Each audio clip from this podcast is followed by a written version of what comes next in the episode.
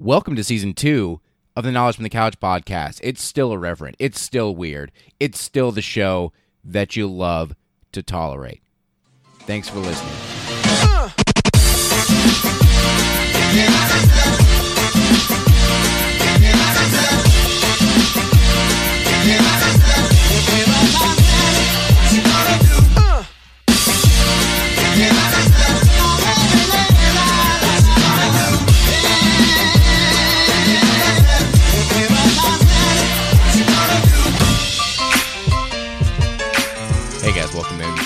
episode 34 of the Knowledge from the Couch podcast. Kyle, your host, as ever, as intrepid as ever, as we march our way halfway through Space Month on the Knowledge from the Couch podcast. This week's episode, you guys, is about Project Gemini. Now, we talked about Project Mercury last week, and it was actually one of my favorite episodes to do. It, it turned out to be a, a real interesting one, and, and, and the content is is fantastic. And I recommend if you haven't, if this is the first time you've ever listened to this show, if you say today searched out space or Gemini or something along those lines on uh, your podcasting app because you were just wanting to listen to something and somehow you fell into this podcast, firstly, welcome to the show. Uh, it's great to have you here, but go back and listen to the episode before this on Project Mercury so you can get, you know, some context into how we're going to weave the story a little bit. Um, and, you know, some of those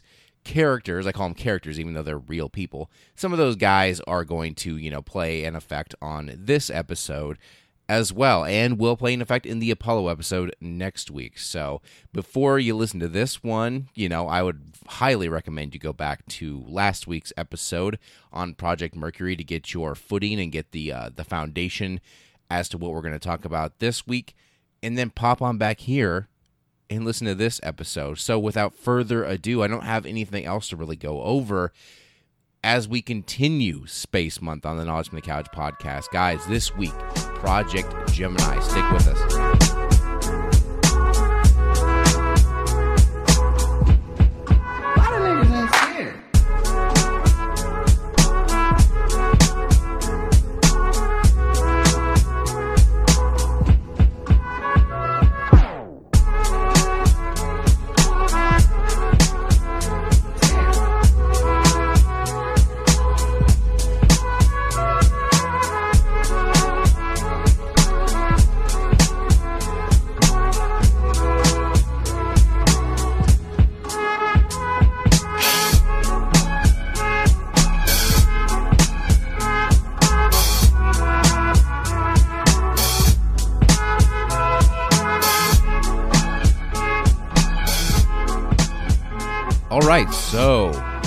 Project Gemini. So last week, like I said in the intro, we were talking about Project Mercury being the United States' first foray into space. Now, as we talked about last week, this is sort of a recap, a, a very short recap on how that whole thing went down. Uh, the Soviets launched a satellite into space, satellite named Sputnik. Now, the big thing about this wasn't necessarily that it was a satellite itself, although that had its own, you know, uh, uh, surveillance and um, espionage capabilities on its own when you think about it that way. But for the most part, what everyone was focused on was the fact that not only did the Soviets put something into space like that, but that they had rockets capable of firing something that could leave Earth's gravity and put something into space. This was a huge, huge thing, and it scared the shit out of everybody on this side of the world. So much so that independently of of of you know the uh, government program, which would eventually become NASA, the military, um, which technically also is a government program, but you know they're they're not exactly the same thing. Started working on their own projects, and eventually all of that culminated uh, in Project Mercury, which was, you know, the the objective was to get men into space, just like the Soviets were doing. And for the most part, Project Mercury, while it was extremely successful, was still a step or two behind what the Soviets were doing. The Soviets were the first nation to get a man into space, and they were the first uh, nation to get a man into space and keep them there for a great deal of time longer than the Americans ever did during the Mercury project. Now, despite all of this, the United States learned a great deal from Project Mercury and decided to continue the uh, the the space projects, which are now basically fully uh, fully endorsed by President Kennedy, who unfortunately was assassinated in 1963 um, before the beginning of Project Gemini. But before he was killed, you know, he very famously said, "We're going to put a man on the moon before the end of the decade." And the plan was then laid out after Project Mercury that Project Gemini would be the second um, culmination of, of projects for manned spaceflight. And then Project Apollo, uh, which will be the, the subject of next week's episode, was going to be the culmination and finally put, you know, a man on the moon. So where does that leave us today? Where does that leave us with Project Gemini? You think of Project Mercury, and you think of you know uh, the final frontier, boldly going where no man has gone before, pushing shit into space and not knowing what you were going to get out of it. And you think of Apollo as sort of this, you know, we know Apollo 11 obviously is the first moon landing. You know, Apollo 13, a very famous uh, uh, film about what could really go wrong in space what where does Project Gemini go? And unfortunately, even though there's a lot of cool stuff that happened during Project Gemini, it is often thought of as sort of the redheaded stepchild, the forgotten middle child of the three programs that culminated in the moon landing. And that is just kind of the way it was. But Gemini was easily, if as important as Project Mercury, if not more important, because of the things that were accomplished during the project that would lead to success in the Apollo project. Now, Project Gemini, the big thing that, that a lot of people like to say, and even NASA officially says, is that Project Gemini is the bridge between Mercury and uh, Apollo. Gemini is the bridge program to the moon, so to speak, because all we really ever did in Project Mercury was originally put people in suborbital flight, so they didn't even really make it up to space fully and then the the longest you know project Mercury mission was was barely over a day. You know, so really it was just low Earth orbits, um, just making sure we could actually shoot a rocket into space with a guy in it, and go around the Earth a few times, and then get back safely. Good, perfect. We can we can, it's like it's like when you put your uh, your your your water fins on your arms and you jump out in the water and hope the water fins keep you alive so you don't drown. And then you get out there and you're like, okay, cool, okay, cool, we're we're we're good, we're good. Now maybe let's try this with a more sophisticated piece of technology, or maybe let's dive in without the fins and see how far we can go. You know, Project Mercury is basically dipping your toe into the water of space. Project Gemini was going to be something a lot more complex, where a lot of other things that were going to be important during the Apollo missions were going to be tested in the Gemini missions. So, a little background on Project Gemini. The project was uh, originally, you know, conceptualized in 1961, still during Project Mercury. Now, like I said before, um, with President Kennedy talking about putting men on the moon, when he talked about that, he said that on May 25th of 1961.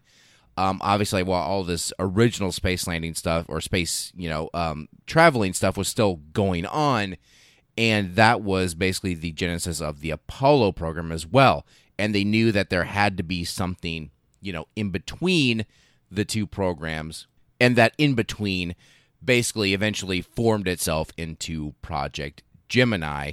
Uh, its first flight didn't take place until 1964, so there was a development, obviously, from 1961 during Project Mercury and beyond into what would be Project Gemini, which would run from uh, 1964 up to 1966. So, two years of work on Project Gemini, and would in- eventually become one of the most successful uh, uh, stints of NASA's, you know, uh, formation as a as a group as a project.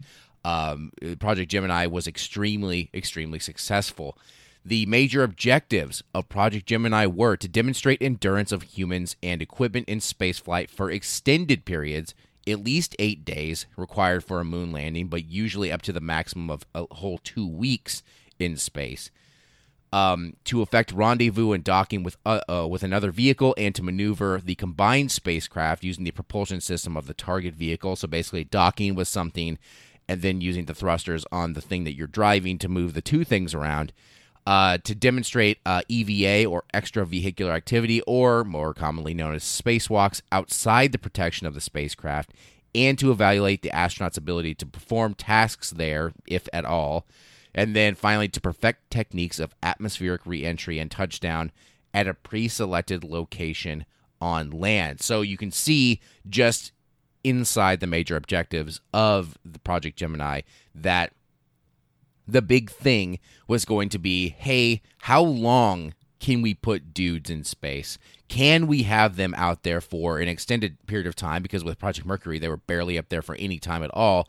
How long can we have guys up there? How were the how will their bodies, you know, uh, respond to being in space for such a great deal of time? You know, now we have to not just shoot a rocket up into space in a capsule and let it fly around Earth for a few times and come back. Now we have to actually have that capsule stay up in space.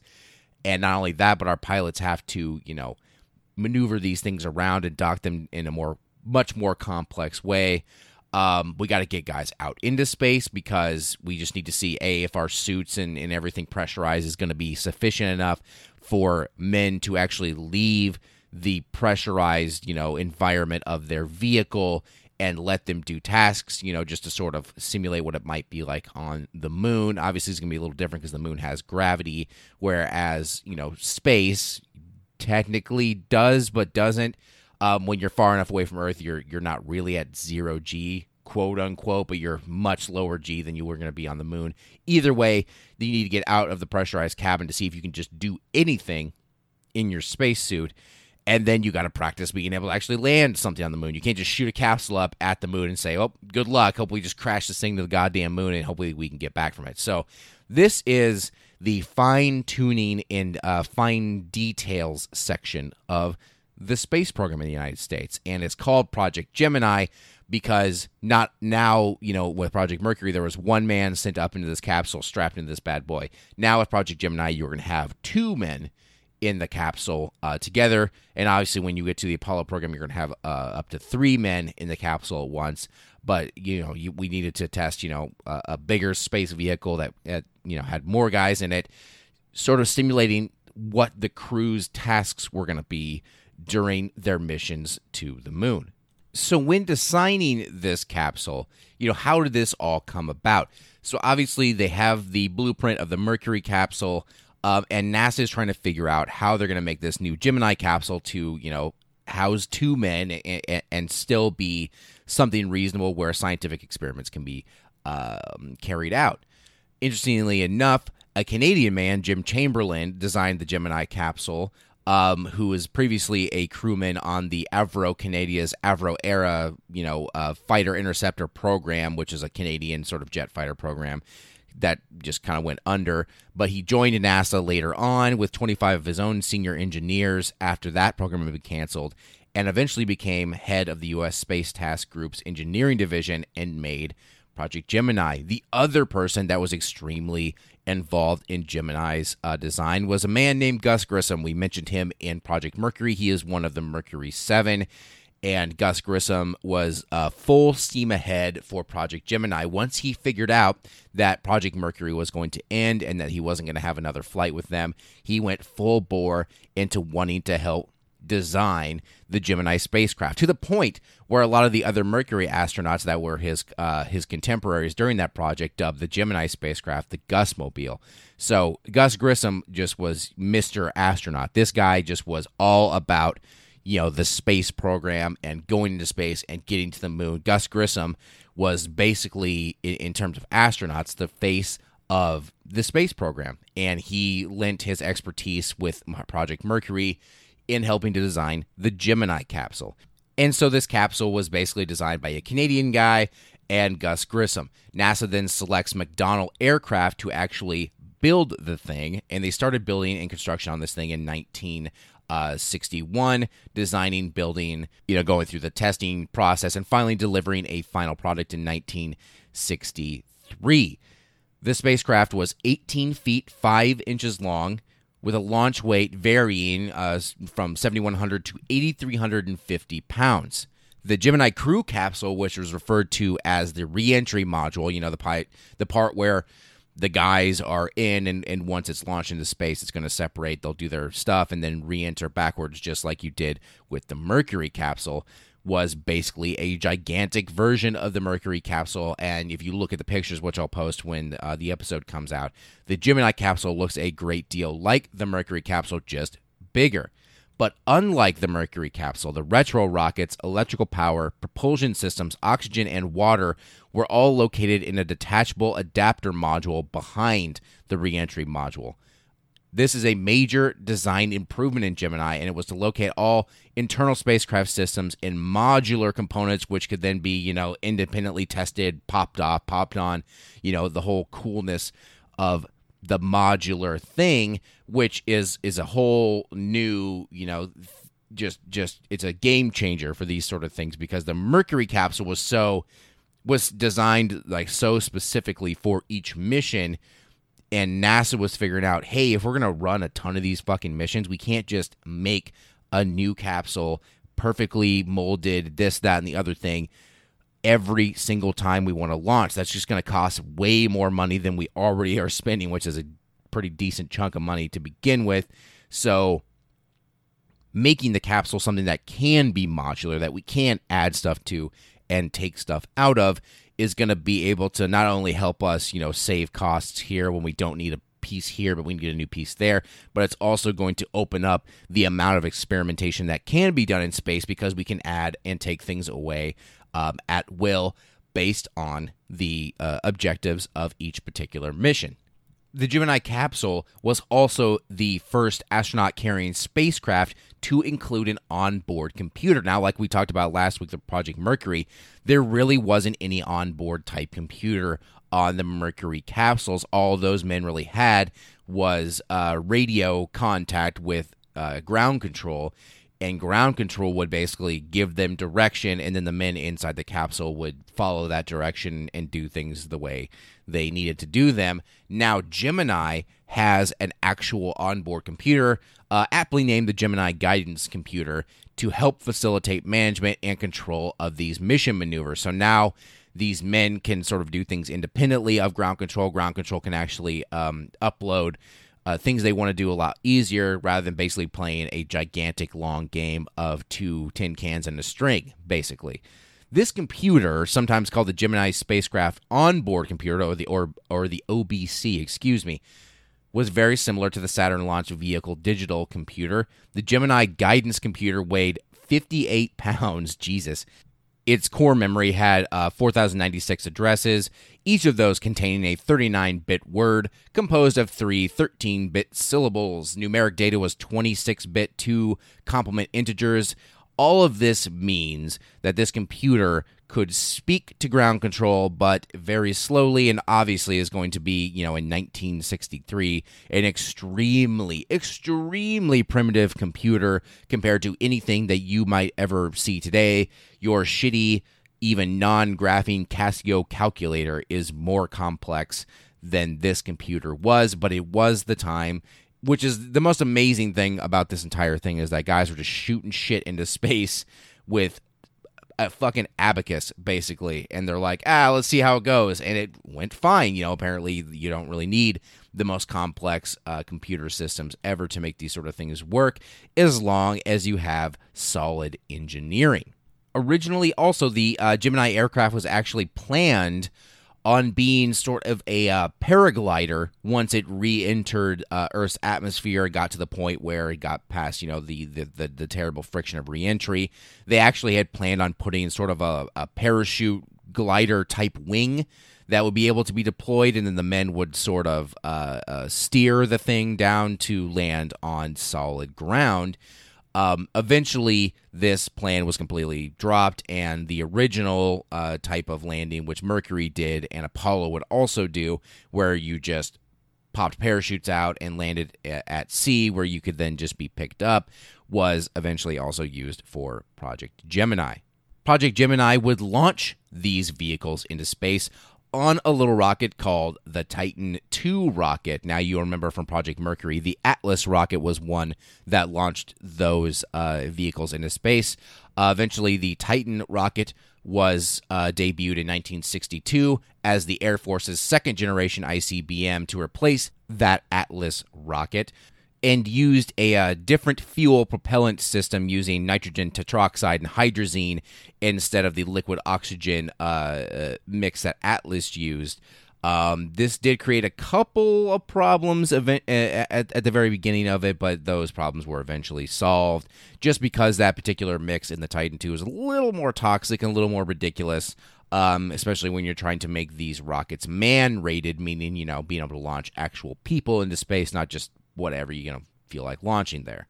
So now that we've covered basically what the vehicle was, let's talk about who was going to be carried up into space on these vehicles. Now, when selecting the new crop of astronauts for the program, uh, NASA wanted to give first shots basically at and for the the Mercury veterans. Now, of the original Mercury 7, only four guys remained from those seven, and all of them, you know, would eventually fly in the Gemini program. Those men being Alan Shepard, Gus Grissom, uh, uh, Gordon Cooper, and Walter Schirra. Uh, the others, some of which had just retired completely. Uh, John Glenn uh, went to go serve in Congress, and a couple others went to go work on different projects that didn't have anything to do with space flight. So you had the uh, the the Mercury basically veterans getting first shot at being Project Gemini astronauts, and then they go along to uh,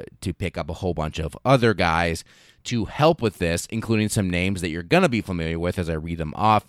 Um, Neil Armstrong was a Gemini uh, command pilot, so there you go. There's a very famous name there. Frank Borman, Charles Conrad, Jim Lovell, another name you might know, James McDivitt, Thomas Stafford, Ed White, John Young, Buzz Aldrin, you know that guy, Eugene Cernan, Michael Collins, Richard Gordon, and David Scott, most of whom were either Air Force pilots or Navy pilots, the exception, of course, being Neil Armstrong. Like we talked about in the last episode, Neil Armstrong was a military pilot but had since retired from the military and was a civilian pilot when he was tapped to join the space program. So, as they got these men together, they basically made a plan saying that there would be a primary crew for each Gemini mission and then a backup crew for each mission uh, the same way. And then eventually the backup crews for the mission before would eventually become the primary crew for the next mission um, the end of the Gemini program, where they kind of uh, shuffled some guys around uh, at the very last mission to make that one work. But how these missions went down. First of all, Gemini was extremely successful. There were absolutely zero failures when it came to these launches and getting men up into space and making things happen. Now, it doesn't mean that there weren't problems on the ground sometimes and some missions being scrubbed here and there. But the fact of the matter was, in 20 months, so basically not even two whole years, 10 different Gemini missions were uh, uh, manned missions, I should say, because there were actually 12 Gemini missions, but uh, 10 manned missions and two unmanned missions were launched into space, all of which were successful, which is pretty amazing. Gemini 1 and Gemini 2 were the uh, first two missions of Gemini were both unmanned. Gemini 1 was just the, the first test flight of the new Gemini capsule, and the spacecraft was intentionally destroyed upon reentry just to make sure we can get it up there and orbited around a few times and then blew. Okay, good to go. Then Gemini 2 was a suborbital flight, so not even a full space flight to actually test the, the new heat shield. Everything went good there. And then Gemini 3 was the first manned mission. Gemini 3 uh, included astronauts Gus Grissom and Young. Um, this was on uh, March 23rd of 65, lasted four hours, and just made three orbits. So the first easy peasy flight, just get them up there and orbit three times, bring it back. Everything went well. Gemini 4 has the as the distinction of being the first uh, uh, spacecraft to have the EVA, or like we said, the extravehicular activity or spacewalk by American Ed White. He popped out of that capsule and did a 22 minute spacewalk, um, the first man to ever basically walk freely outside of any sort of protective capsule in space. This happened during Gemini 4. This mission lasted uh, four whole days. Then Gemini 5 uh, of August in that same year of 1965 was a week long flight um, with astronauts Cooper and Conrad. This was the first use of fuel cells for electrical power. Uh, evaluated the guidance and navigation system for future rendezvous missions, and they did an entire 120 orbits of the Earth. Their mission lasted seven days and 22 hours. Then, interestingly enough, you skip Gemini 5 to go straight to Gemini 7. Now, the reason this happened was because the original Gemini 6 mission was scrubbed because they were going to test uh, the Agena docking target, which is originally the the this sort of just thing they would launch into space, and it was going to be target practice for these men to go dock with and do stuff with. Uh, Gemini 6 was scrubbed because the launch of the Agena docking target uh, actually had failed. So then they decided to launch Gemini 7 instead and use it as the docking target instead of the Agena vehicle, which is kind of a ballsy maneuver if I do say so myself, but they did do that.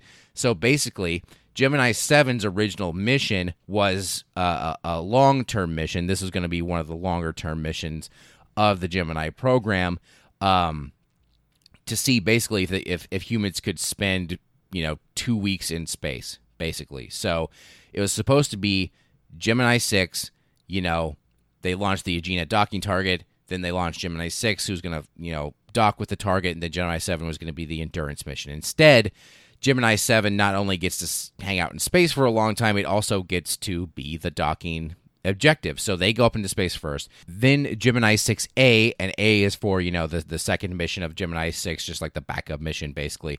Then Gemini 6A launches a few days later from Gemini 7 and eventually does rendezvous and dock successfully with Gemini uh, 7, excuse me, um, keeping uh, that dock for over five hours at distances from you know one feet to 300 feet, just kind of in between you know, the whole docking situation. Uh, Gemini 7 spent 13 days and 18 hours in space. Gemini 6A only spent a day and one hour because mostly they just were going to use it to test the docking portions.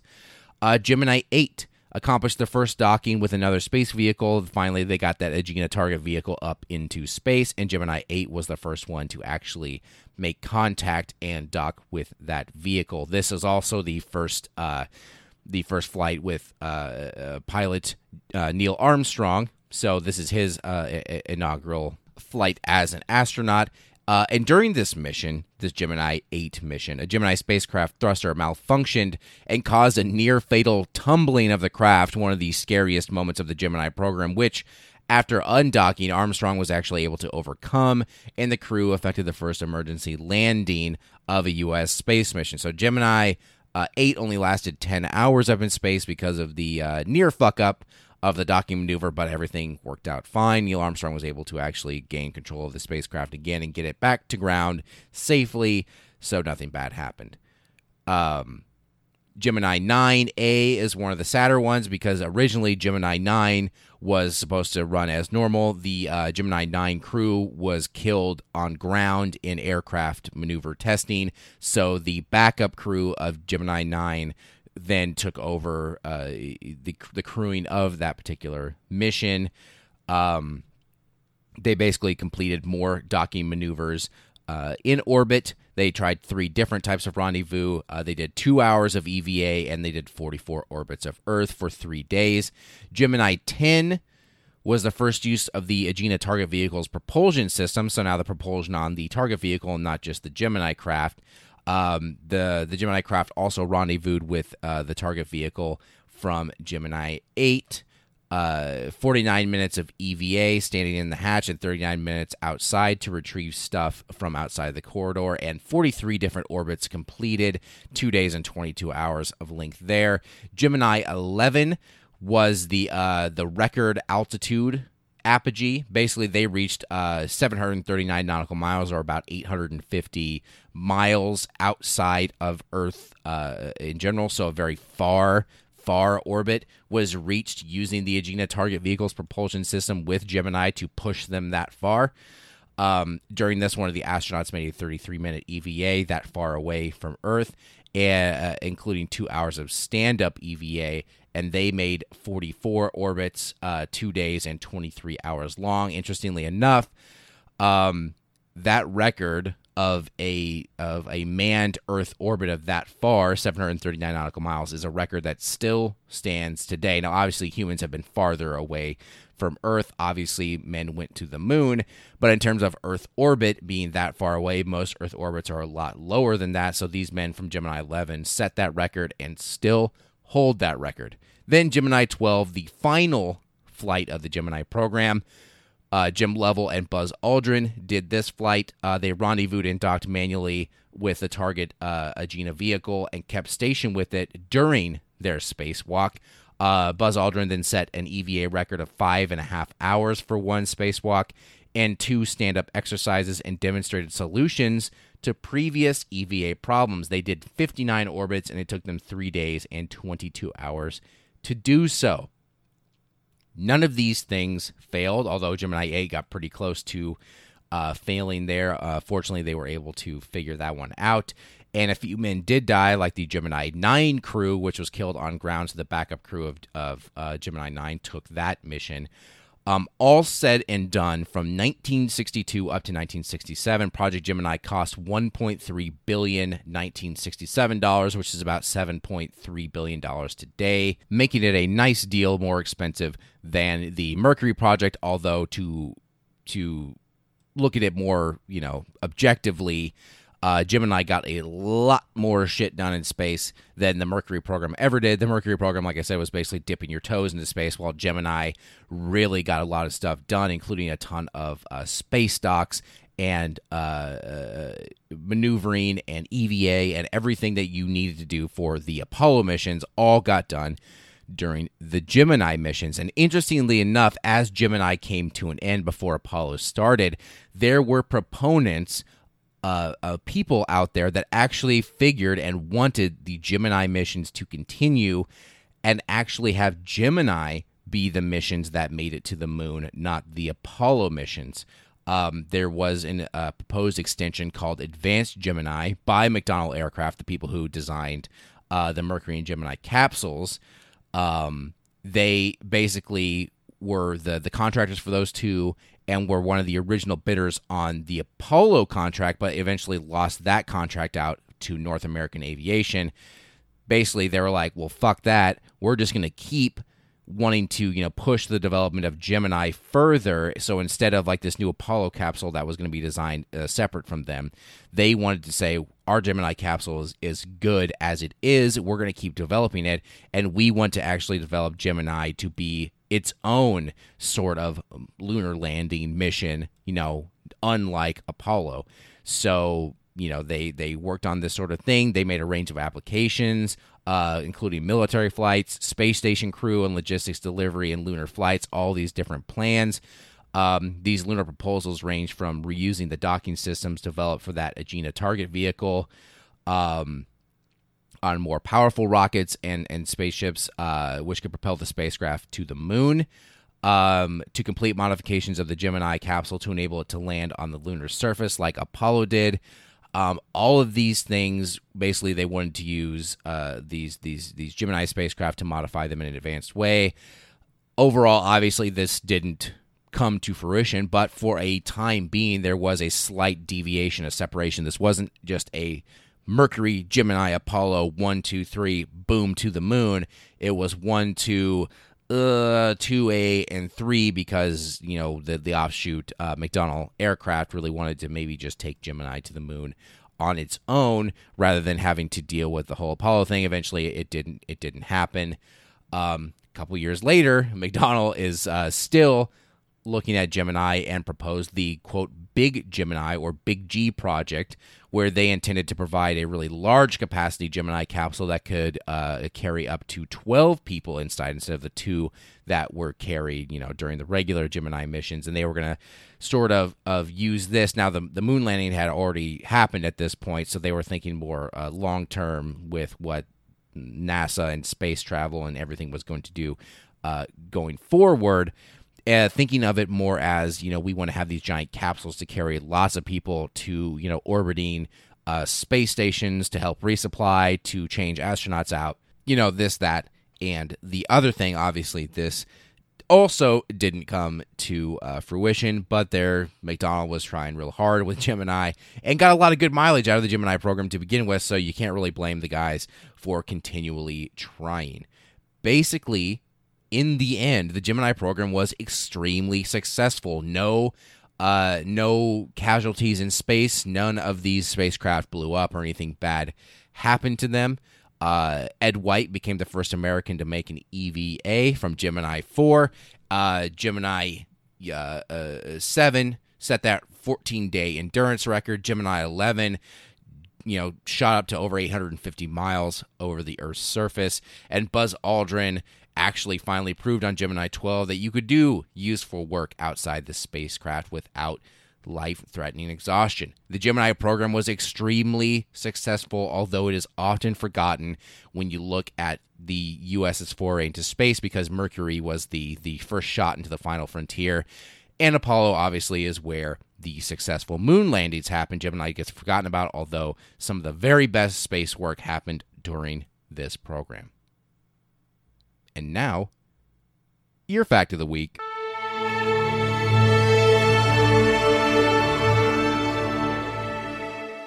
So, since it's Space Month on the Knowledge from the Couch podcast, we are going to do some space facts this month. This week's space fact is that more energy from the sun, you know, that big giant fireball in the sky that makes you angry because it burns you and, and makes you hot and sweaty, that big old ball of fire more energy from it hits the Earth every single hour than the entire planet uses in a year.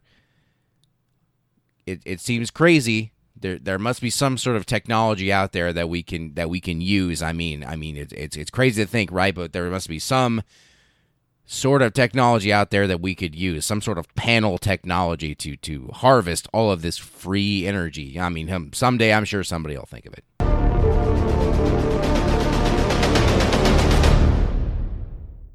As always, we've made it to the end of the episode. Thank you so much for uh, listening to me drone on for half an hour about space vehicles. Uh, I really appreciate all of your listener support on a weekly basis. It means the absolute world to me. If you enjoyed this episode, go back and listen to the Mercury episode. And if you enjoyed these two episodes, go back and listen to the entire back catalog of the show. It is available everywhere podcasts can be found, including Apple Podcasts, Stitcher Radio, Public, Pocket Cast, Overcast, TuneIn, anything that you can uh, download podcasts with, Google Play, any of that stuff, you may find the show. Just search for Knowledge from the Couch podcast and you will find it. You may search that exact same term on Facebook and find our group there. Uh, Knowledge from the Couch podcast. You can follow me personally on Twitter at Kyle Steinhauser. Uh, and you can follow the show's Twitter at the Couch Pod. All of these things are ways that you can interact with the show, keep up with the show, and you know tell me how good you think the show is or how terrible you think the show is. Either way, that's fine.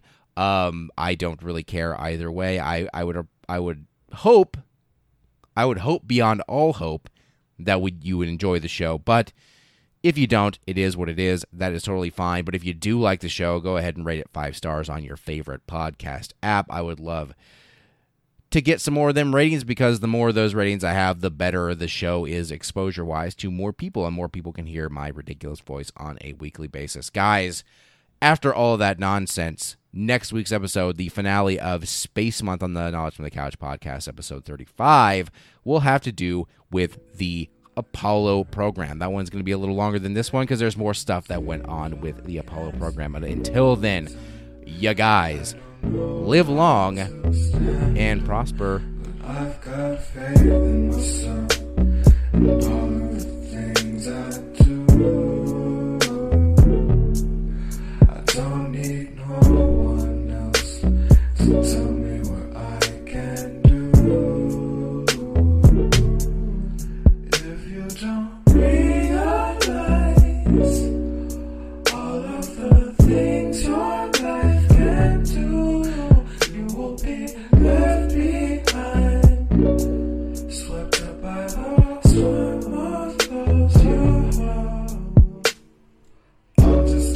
chilling with my fam peeps. You don't understand me if you listen to my songs just a little bit deeper. You might release my dreams, or you might release my inner demons. And that's just a little scary, cause I don't know them, but they all know me. And that's just a little weird, so I keep that to myself. I don't have any real hype right now. I don't even have a real mic right now, but I'm just singing on my laptop cause I want to. So no one else can stop you, so just do what you want to. Do what you want, yeah. Just do what you want to. You know that you want to realize all of the things your